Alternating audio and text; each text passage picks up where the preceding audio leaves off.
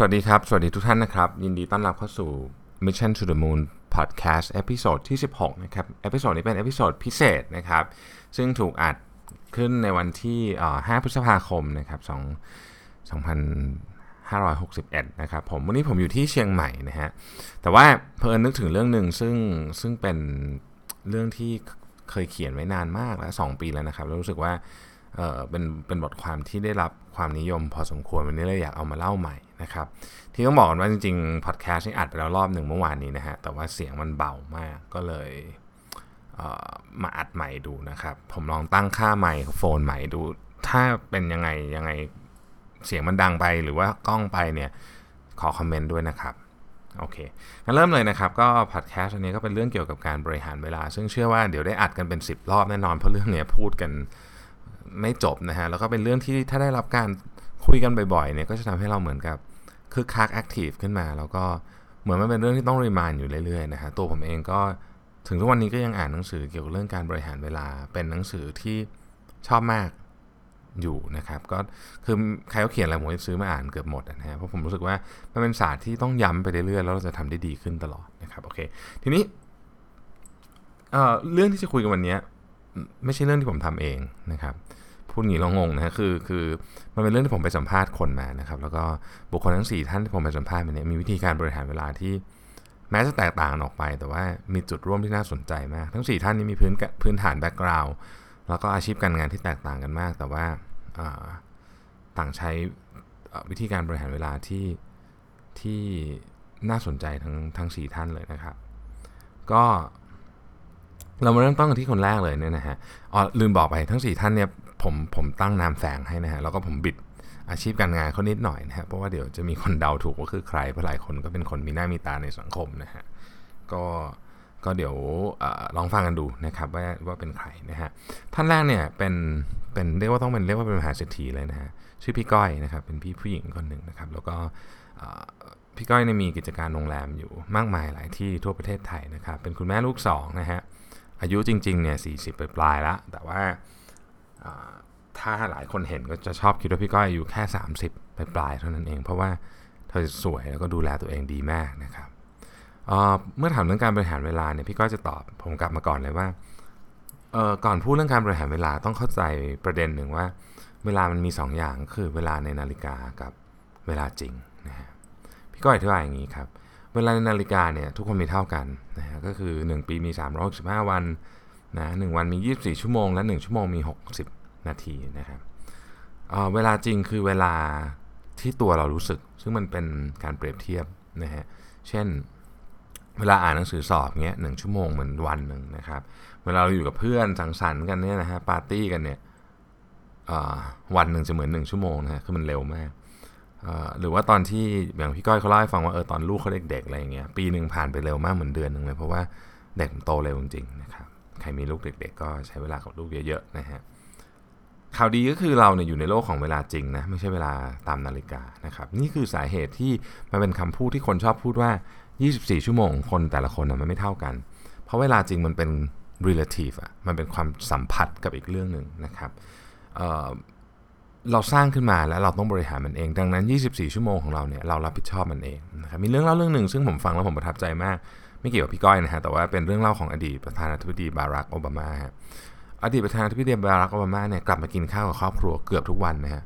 ถ้าลองนึกดูนะครับว่าคนที่น่าจะยุ่งเกือบจะที่สุดในโลกใบนี้นะก็คือประธานาธิบดีของสหรัฐอเมริกาเนี่ยนะฮะยังมีเวลากลับมากินข้าวกับครอบครัวกับทุกวันเลยแล้วท่านก็ไปทำงานต่อนะฮะทำไมเราถึงยุ่งยังเลยอ่ะถูกไหมนะเพราะฉะนั้นมันบริหารจัดการได้ถ้าเกิดว่าเราเอ่อตั้งใจพอผมคิดว่าอย่างนั้นนะครับโอเคกลับมาที่พี่ก้อยต่อนะฮะพี่ก้อยบอกว่าเอ่อคนที่มีเวลาไม่พอเนี่ยจึงไม่ต้องไปโทษใครหรอกมันเป็นเพราะว่าเราอ่ะจัดการไม่ดีเองนะครับ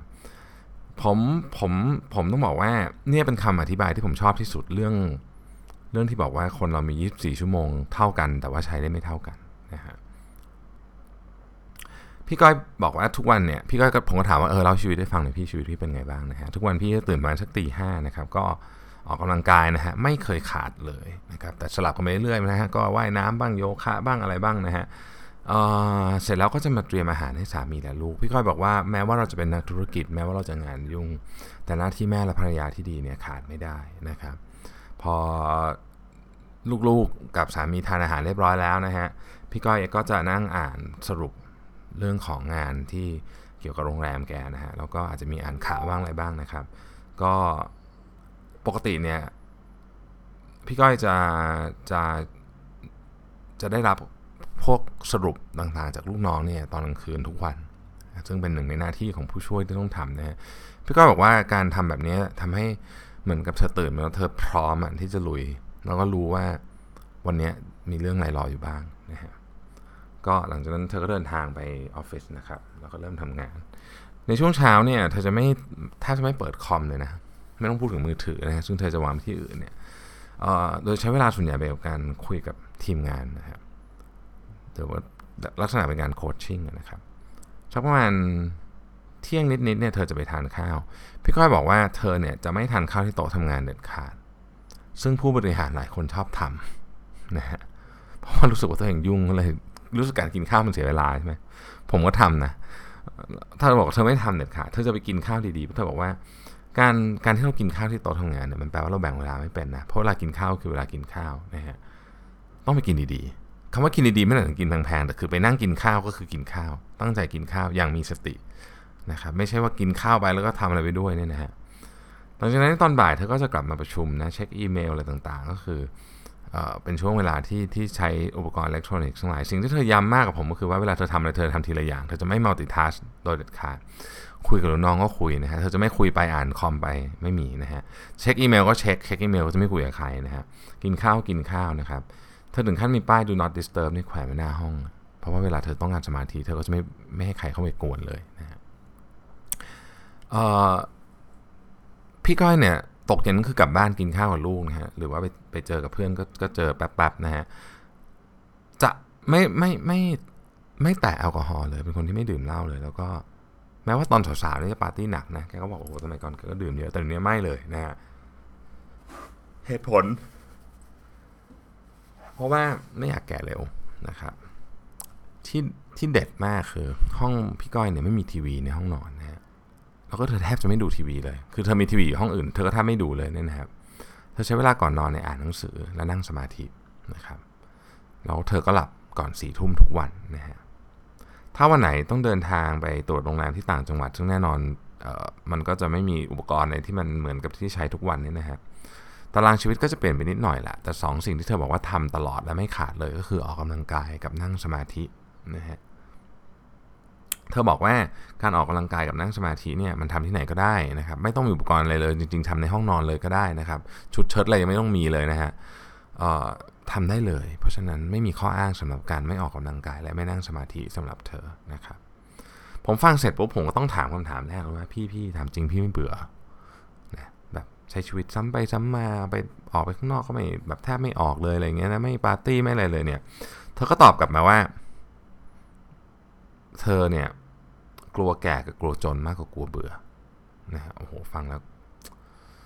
ก็เหมือนเป็นอันคอนทุบสตินะฮะให้สติกลับมานะฮะก็ครบถ้วนนะสำหรับคนแรกผมคิดว่าชัดเจนมากนะครับว่าโอ้การบริหารเวลาเนี่ยมันมันต้องใช้เอฟเฟอร์ตและวินัยเยอะนะครับคนที่สองฮะชื่อกบคนนี้เป็นเพื่อนผมมาตั้งแต่สมัยเรียนนะฮะกบเนี่ยพื้นเพเป็นคนที่ยากจนมากบ้านบ้านแบบจนสุดๆเลยเนี่ยนะฮะเข้ามาเรียนกรุงเทพก็เป็นเด็กทุนนะฮะแล้วก็เรียนไปก็คือทำงานตลอดนะฮะทำงานนู่นนี่อะไรสารพัดเนี่ยนะฮะเพื่อเลี้ยงตัวเองเพราะว่าพ่อแม่แทบจะไม่ส่งเงินมาเลยเนี่ยนะครับแล้วพอเรียนจบก็ก็ทำงานหลายอย่างนะทำงานออฟฟิศด้วยก็เปิดบริษัทเองไปด้วยอะไรเงี้ยนะครับเส้นทางมันก็ก็ขู่ขามากแหละแต่ว่าขอขอตัดข้ามมันไปเลยแล้วกันนะเอ่อในที่สุดกบก็เปิดบริษัทที่ปรึกษาด้านไอทีเล็กๆนะครับจากเงินหมื่นเดียวนะครับซึ่งจริงๆแล้วก็คือเป็นเงินที่ยืมยืมขอยืมเพื่อนมานะครับแล้วก็ได้รับการคืนในเวลารวดเร็วเนี่ยนะฮะจนจนบริษัทเล็กๆนั่นน่ะนะครับวันนี้กลายเป็นบริษัทที่ใหญ่มากๆแล้วก็มีการรับงานคือพูดชื่อปุ๊บคุณรู้จักแน่นอนฮะคนที่อยู่ในวงการรู้จักแน่นอนแล้วก็มีการรับงานโปรเจกต์ที่เป็นโปรเจกต์ระดับประเทศนะครับเป็นหน้าเป็นตาของประเทศเลยนะฮะกบเนี่ยจากเด็กเรียกว่าเป็นเด็กไม่มีฐานะเลยเนี่ยนะครับก็เป็นมหาเศรษฐีนะครับ ขับซุปเปอร์คาร์มีบ้านหลังใหญ่โตนะครับในวัยสามสิบกลางๆนะฮะทีนี้เอ่อด้วยต้นทุนชีวิตที่แตกต่างจากคนอื่นมากเนี่ยความสามารถในการบริหารเวลาของเขาจึงน่าสนใจมากทุกวันนี้เขามีชีวิตที่สบายมากแล้วนะฮะคือคือไอ้ไอ้ช่วงเวลาที่ยากลำบากมันก็ผ่านไปเยอะแล้วนะฮะก็บริษัทเขานี่ก็คือเป็น systematic มากๆหมายความว่ามันแทบจะรันไปได้ด้วยตัวเองอยู่แล้วนะครับลูกน้องก็ทีมงานแข็งแรงแข็งแกร่งเก่งนะครับ เอ่อ เรียกว่าไว้ใจได้นะฮะก็เป็นหนุ่มโสดนะครับก็เพราะฉะนั้นเขาก็จะมีชีวิตที่ค่อนข้างชิลนะเขาก็จะตื่นสายๆนะครับมาเข้าออฟฟิศสักสิบโมงสิบเอ็ดโมงนะฮะทำงานไม่นานแล้วก็ออกไปฟิตเนสตอนเย็นก็ออกไปปาร์ตี้บ้างไปทานข้าวกับลูกค้าบ้างนะครับเอ่อกบบอกว่าที่ที่วันๆหนึ่งทำงานคนคนมองรู้สึกว่าเอ๊ะทำงานน้อยจังเลยนะเขาบอกว่าจริงๆก็ทำงานไม่น้อยนะเพราะว่าในช่วงเวลาเพียงไม่กี่ชั่วโมงที่เขาทำงานเนี่ยเขาโฟกัสมากคือพลังในการโฟกัสเนี่ยมันมีมันมีพลังจริงคือเขาโฟกัสสุดๆนะฮะแล้วก็แล้วก็งานเพียงไม่กี่ชั่วโมงที่เขาทำอ่ะมันเท่ากับงานที่คนอื่นทำหลายวันนะครับซึ่งเขาบอกว่ามีข้อเคล็ดข้อคิดสี่เรื่องที่เขาใช้ในการบริหารเวลาหนึ่งต้องระวังสิ่งล่อใจมากเพราะคนที่จะโฟกัสในการทำงานได้เนี่ยสิ่งล่อใจคือของที่อันตรายมากเช่นการเล่น Facebook การอะไรนิดๆหน่อยๆเนี่ยมันสามารถดึงไปเป็นการทำให้เสียเวลาไปเป็นครึ่งชั่วโมงได้นะครับเรื่องที่สองเนี่ยเอ่อต้องรู้ว่าวันนั้นต้องทำอะไรเขาบอกว่าลิสต์มาเลยมีของยี่สิบอย่างเนี่ยเอาจริงอ่ะทำสองอย่างก็ทำให้ performance ของทั้งวันนั้นน่ะ เก้าสิบเปอร์เซ็นต์ เสร็จหมดแล้วเพราะฉะนั้นทำแค่ สองสาม อย่างพอไม่ต้องทำงานให้เสร็จหมดแต่ให้รู้ว่า สองสาม อย่างที่ต้องทำคืออะไรนะครับวิธีการนี้ผมเคยได้ยินมาบ่อยนะฮะจากบิลเกตส์วอร์เรนบัฟเฟตต์นะครับอันที่สามเนี่ยกบเรียกว่า compartmentalization ก็คือแบ่งเวลาเป็นบล็อกๆเนี่ยเช่นถ้าสมมุติว่าบอกว่าจะประชุมครึ่งชั่วโมงครึ่งชั่วโมงประชุมมันต้องลุกออกจากห้องไปเลยนะครับซึ่งทำอันนี้ให้เป็นนิสัยแล้วก็ในที่สุดเนี่ยคนอื่นก็จะทำตามเราด้วยนะครับสี่ก็คือต้องสร้างทีมงานและดูแล ว, วิธีการทำงานของทีมงานให้ดีการสร้างทีมงานการสร้างระบบเนี่ยสิ่งหนึ่งที่คนไม่ค่อยได้คิดก็คือมันเป็นแว่นขยายแว่นขยายนี่มันขยายทั้งสิ่งที่ดีและไม่ดีนะครับหมายความว่าแน่นอนแหละเรามีทีมงานเก่งๆทำให้เราก็ประหยัดเวลาการทำงานไปเยอะ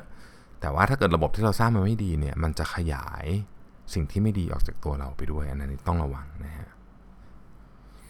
กบเนี่ยเป็นคนที่ให้ความสำคัญกับเรื่องทีมงานมากเพราะฉะนั้นเขาบอกว่าทีมงานนี่แหละคือการ time management ของเขานะฮะแล้วเขาก็เพิ่มเติมในตอนท้ายนิดนึงว่าการดูแลทีมงานที่ดีเนี่ยให้ทำแบบที่เซอร์ริชาร์ดแบรนสันพูดบอกว่า train your train people well enough so they can leave treat them well enough so that they don't want to ก็คือคือคุณต้องคุณต้องทำให้คนเทรนคนของคุณให้เก่งที่เขาจะไปที่ไหนก็ได้นะฮะแต่ว่าดูแลเขาให้ดีมากๆจนกระทั่งเขาไม่อยากไปที่ไหนเลยนะครับซึ่งเป็นคำพูดที่คมกริบมากนะฮะเอ่อคนที่สามเนี่ยชื่อมังกรนะครับมังกรนี่เป็นเป็นครีเอทีฟที่มีชื่อเสียงในวงการมากแล้วก็แล้วก็ได้รับรางวัลมามากมายนะฮะเป็นรุ่นน้องผมนะฮะด้วยความที่ชีวิตเป็นครีเอทีฟเนี่ยก็เขาก็ตอบเลยพอถามพูดเรื่องบริหารเวลาก็บอกโหพี่ไอ้ชีวิตผมเนี่ยมันเอาแน่นอนอะไรไม่ได้นะเพราะว่าโอ้บางทีงานมันเข้านะมันก็โอ้โหอยู่กันเช้านะช่วงไหนไม่มีงานก็ก็ชิวๆนะครับหรือบางทีเนี่ยมันก็เป็นผมเองนี่แหละก็คือบางทีผมคล้ายๆกับเหมือนกับมันมามันโฟลว์อะพลังความคิดมันมาเนาะมันครีเอทมันอยู่ในช่วงครีเอทีฟมันก็ไม่นอนนะไม่นอนช่วงไหนคิดอะไรไม่ออกก็ชิวๆเฉยๆไปดูซีรีส์บ้างอะไรบ้างนะฮะทีนี้เขาก็บอกว่างี้คือเรื่องบริหารเวลาเนี่ยถ้าเกิดถามในในมุมนั้นน่ะนะฮะเขาบอกว่าเขาคงเป็นคนที่ให้คำปรึกษาเรื่องนี้ได้ไม่ดีแต่ว่าประเด็นหนึ่งที่เขาอยากจะบอกก็คือว่าเขาเนี่ยเอ่อทำสองอย่างที่ที่ที่ที่เขาทำเนี่ยคิดว่าทำให้เขาเนี่ยเอ่อบริหารจัดการชีวิตเขาได้ดีเขาไม่ใช้คำว่าบริหารเวลานะเขาใช้คำว่าบริหารจัดการชีวิตเขาได้ดีคือหนึ่งอะไรที่ไม่ใช่เขาพูดคำว่าไม่หมดเลยคือคือเขาจะไม่เสียเวลากับการพยายาม please คนที่หรือหรือพยายามทำให้คนที่รอบๆตัวชอบเขาโดยการที่ที่ทำอะไรให้เขาให้เยอะๆอะไรที่ไม่ใช่เขาไม่ทำไม่ทำเลยนะฮะก็คือรู้จักที่จะปฏิเสธนะครับข้อที่สองคือเขาใช้คำนี้ฮะเขาใช้เศษเวลาให้เป็นประโยชน์มากผมก็บอกว่าเฮ้ยเศษเวลาคืออะไรเขาบอกว่าเศษเวลาคืออย่างนี้พี่เขาแปลกใจมากที่เห็นคนไทยชอบเล่นมือถือนะเวลาไม่มีอะไรทำเช่นอยู่บนรถไฟฟ้านะฮะนั่งรอหมอเอ่ยนะหรือว่านั่งรอลูกเรียนเป็นโนเรียนวาดรูปอะไรอย่างเงี้ยนะแทนที่จะเวลามาอ่านหนังสือนะครับก็ไปไถมือถือดูอะไรก็ไม่รู้ซึ่งไม่ได้มีประโยชน์อะไร การออกมาเวลามาอ่านหนังสือเนี่ยเพียงแค่ห้านาทีสิบนาทีในช่วงเวลาที่เราเรียกเป็นเศษเวลาเนี่ยนะบางทีเนี่ยมันสร้างผลประโยชน์ได้อย่างมหาศาลเขาบอกว่าเขาเนี่ยมีหนังสือกับสมุดติดตัวตลอดเวลานะครับถ้าเขาไม่อ่านอะไรบางอย่างเขาก็จะจดอะไรบางอย่างนะครับงานโฆษณาต่างๆที่เขาได้รับรางวัลจำนวนมากเนี่ยก็เริ่มต้นมาจากแรงบันดาลใจที่เขาจดหรืออ่านในช่วงเศษเวลานี่แหละนะครับมังกรบอกว่าพี่รู้ป่ะว่าคนที่เขียนเรื่อง presume innocent นะครับซึ่งเป็น New York Times bestseller นะฮะคนคนนี้ใช้เวลาเขียนระหว่างนั่งรถไฟใต้ดินไปทำงานซึ่งคนอื่นก็คงเล่นมือถือหรืออะไรไปเนี่ยนะฮะแต่คนนี้ใช้เวลาเขียนวันละสิบนาทีนี่แหละนะครับแล้วก็กลายเป็นหนังสือที่ขายดีที่สุดเล่มนึงในสหรัฐอเมริกานะครับซึ่งมีคนนะที่คล้ายๆอย่างนี้นะครับก็คือจอห์นเกรชัมจอห์นเกรชัมก็ใช้เวลาเขียนวันละแค่สามสิบนาทีเองนะแล้วก็เป็นคนที่มีหนังสือที่เป็นเรียกว่าอะไรอ่ะหนังสือสืบสวนสอบสวนแบบแนวกฎหมายอ่ะที่โด่งดังที่สุดในโลกนะครับ The Firm อะไรอย่างเงี้ยนะฮะอะไรพวกนี้ก็จะเกิดจากการใช้เวลาเล็กๆนี่แหละในวันหนึ่งให้เป็นประโยชน์ที่สุดนะครับคนสุดท้ายที่ผมคุยด้วยชื่อประพจน์นะครับประพจน์นี่เป็นทายาทของโรงงานยาขนาดใหญ่แต่ว่าเขาไม่ใช่ลูกเศรษฐีที่ที่ถูกสปอยหรืออะไรทั้งสิ้นนะเขาทำงานหนักมากนะครับแล้วก็ผมก็คุยกับเขาเขาบอกโอ้จริงๆเขางานยุ่งมากเขาเนี่ยเป็นคนที่มีสล็อตเวลาถี่มากคือเปิด Google Calendar ดูแล้วตกใจนะฮะนึกว่าเตอร์ติสเคยเล่นเกมเตอร์ติสใช่ไหมที่มันมีสีเยอะเอออย่างนั้นเลยนะคือเขาบอกว่าเขาเนี่ยยุ่งมากคือสล็อตของเขาถูกแบ่งเป็นสามสิบถึงสิบห้านาทีนะคือมันจะมีคนเข้ามาคุยกับเขาได้เต็มไปหมดเลยนะฮะเอ่อแต่วิธีการทำงานของเขาคือเขาเขาเขาเคารพ Google Calendar ของเขามากก็คือเขาเรียก Google Calendar เอ่อของเขามากคือเขาเขาดูอะไรนั้นเนี่ยเขาเขาจะทำแบบแบบเป๊ะๆนะครับแล้วก็ที่สำคัญที่สุดคือเขาใช้หลักแปดสิบ ยี่สิบนะคือให้รู้ว่าอะไรคือยี่สิบที่ส่งผลต่อ แปดสิบเปอร์เซ็นต์ ที่เหลือนะฮะอันนึงที่น่าสนใจคือนอกจากเขาจะมี to do list แล้วเนี่ยเขายังมี to don't list ด้วยผมว่า to don't list คืออะไรผมไม่เคยได้ยินนะเขาบอก to don't list ก็คืองานที่จะไม่ทำงานเหล่านี้เนี่ยเขาจะ delegate ออกให้คนอื่นทำหมดนะครับเขาบอกว่าอย่างงี้ฮะอย่าไปคิดนะว่างานที่เรา delegate ออกให้คนอื่นมันฟังดูเหมือนโยนงานให้ชาวบ้านใช่ไหมแต่จริงๆแล้วไม่ใช่บางทีเนี่ยนอกจากงานที่เรา delegate ออกเนี่ยเราจะทำเราแน่นอนว่าเราทำได้ไม่ค่อยดีอยู่แล้วนั่นนะฮะคนอื่นบางทีเขาทำได้ดีกว่าเราแล้วเขาชอบทำด้วยนะครับเพราะฉะนั้นอย่าไปคิดว่าเป็นการโยนงานนะฮะให้เป็นการคิดว่าเป็นการสร้างทีมเวิร์คนะครับผมชอบอันนี้มากที่สุดเลยคือช่วงเย็นเนี่ยนะก่อนจะกลับบ้านนะฮะเขาจะออกกำลังกายโดยการวิ่งรอบโรงงานคือเขามีโรงงานที่ค่อนข้างใหญ่นะฮะการวิ่งรอบโรงงานของเขาเนี่ยนอกจากเป็นการออกกำลังกายแล้วยังมีอีกสองเรื่องก็คือเขาทักทายพูดคุยกับลูกน้องและตรวจสถานที่ไปด้วยนะเพราะฉะนั้นเป็นการยิงปืนนัดเดียวได้นกถึงสามตัวเลยนะโอ้โหเจ๋งมากนะครับดังนั้นเนี่ยจากการสรุปกับการพูดคุยกับทั้งสามท่านเนี่ยผมก็ได้ข้อคิดนะครับว่าเรียกว่าขมวดปมมานะฮะมาได้หกข้อด้วยกันนะครับข้อที่หนึ่งก็คือทุกคนมี prime time นะก็คือช่วงเวลาที่เราสามารถ performance ดีสูงสุดเนี่ยนะฮะซึ่งวันหนึ่งอาจจะมีไม่เยอะนะ หนึ่งถึงสอง ชั่วโมงเราจะเรียกว่าองค์ลงก็ได้สาย creative จะเรียกว่าช่วงงานคลอดอะไรก็แล้วแต่คนที่เขียนหนังสือในช่วงนี้จะพิมพ์อะไรออกมาได้เยอะมากนะครับเขาจะใช้ prime time อย่างมีประสิทธิภาพมากเขาจะไม่เผลอไปเล่นมือถือไปเล่นอะไรโดยเด็ดขาดเพราะว่าเขารู้ว่าเวลาช่วงนี้วันนึงมันมีนิดเดียวนะครับข้อที่สองพวกเขาดูแลร่างกายอย่างดีมากทั้งสภาพร่างกายฟิสิกอลและจิตใจด้วยนะครับทุกคนจะมีวิธีการในการดูแลเช่นออกกำลังกายนี่เป็นหลักๆเลยนะฮะนั่งสมาธิหรือทำอะไรบางอย่างเพราะเขารู้ว่าสมองที่ดีจะอยู่ในร่างกายที่ดีนะครับพวกเขาโฟกัสมากๆนะครับเขาทำเราจะได้ยินคำว่า compartmentalization คำว่า time block คำว่า focus คำว่าไม่ multitasking เนี่ยเยอะมากในในในทุกคนที่เราคุยด้วยเมื่อกี้มานะครับสี่ก็คือพวกเขาใช้เวลาไปในทำในสิ่งที่เขาถนัดที่สุดนะครับแล้วเขาในสิ่งที่เขาไม่ถนัดเขาไม่ทำเลยนะฮะอันนี้ก็เป็น time management ที่ที่สำคัญมากเรื่องหนึ่งนะครับข้อห้าพวกเขาไม่ปล่อยให้เศษเวลาหายไปอันนี้คงไม่ต้องอธิบายเพิ่มนะแล้วข้อหกเนี่ยนะครับพวกเขารู้ว่าเงินเนี่ยมีค่าสู้เวลาไม่ได้นะเขามีคนถามผมหนึ่งในสี่คนเนี่ยผมจำไม่ได้แล้วใครบอกว่าเอางี้คุณครับผมให้เงินคุณร้อยล้านเลยนะแลกกับสิบปีที่ดีที่สุดของคุณนะอาจจะเป็นสิบปีเนี้ยนะครับตั้งแต่อายุสี่สิบถึงห้าสิบหรือสามสิบถึงสี่สิบเนี่ยคุณเอาไหมร้อยล้านผมบอกโอเคผมเข้าใจแล้วว่าคุณกำลังพยายามหมายถึงอะไรนะครับเพราะฉะนั้นเนี่ยอย่าโยนเวลาที่มันมีค่ามากไปกับเรื่องที่มันไม่มีประโยชน์นะครับผมขอสรุปพอดแคสต์อันนี้ไว้ด้วยประโยคนี้เลยครับว่าเวลามีค่าที่สุดนะครับใช้มันให้ดีและมีสตินะครับเราพบกันใหม่ใน พอดแคสต์ครั้งต่อไปนะครับพอดแคสต์ของเราได้รับการสนับสนุนสนับสนุนโดยเครื่องสำอางสะสิครับเพราะความสดใสมีได้ทุกวันขอบคุณมากครับสวัสดีครับ